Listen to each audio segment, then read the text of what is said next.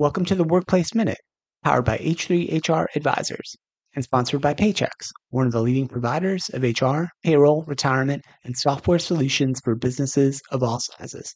My name is Steve Boese.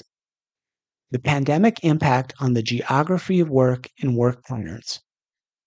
When COVID 19 struck three years ago, there was an overriding sense that people's preferences and practical concerns would significantly alter population patterns especially in large urban centers most impacted by COVID.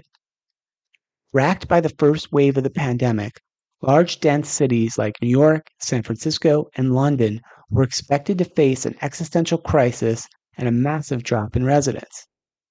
Early days of the pandemic, when lockdowns were first upon us, were flush with predictions of the impending death of big cities.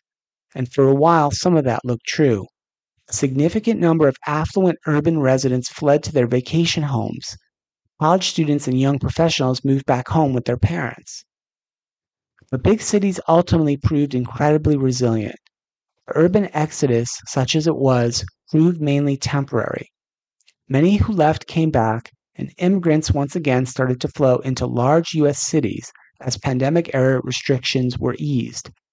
The 20 largest U.S. cities saw the number of immigrants triple from 2021 to 2022. For example, Manhattan gained an estimated 17,500 residents over the last year after significant losses in prior years, according to U.S. Census Bureau estimates.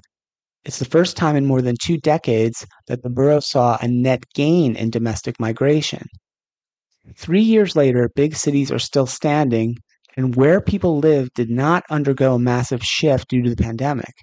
Instead, the pandemic accelerated trends and changes that were already well underway. But what has seen a more fundamental change is where and how we work. As Stanford University economists have reported, remote work is here to stay. The share of Americans who mainly work from home more than tripled over the course of the pandemic, according to the most recent data from the US Census rising from 5.7%, or roughly 9 million workers in 2019, to 17.9%, or 27.6 million workers by the end of 2021. While remote work enables people to spread out from major cities to suburbs, rural areas, and smaller communities, large cities also remain attractive to these remote workers. 2023 American Enterprise Institute working paper describes the attractiveness of urban centers for remote workers.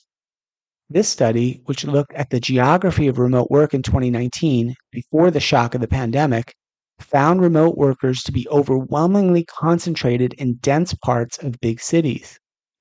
The study suggests several reasons for this. Urban neighborhoods have more co working spaces, third places, and amenities that are of value to these remote workers. They offer more entertainment options, and they have more people with which to interact. Going forward, the study concludes amenity rich urban areas, both in big cities and smaller, less expensive cities, will continue to house large shares of remote workers. While the ultimate impacts on residential patterns and preferences and how remote and hybrid working schedules and policies will evolve because of the pandemic era are not yet fully understood, it does seem like the pandemic has strengthened already existing trends in living and working.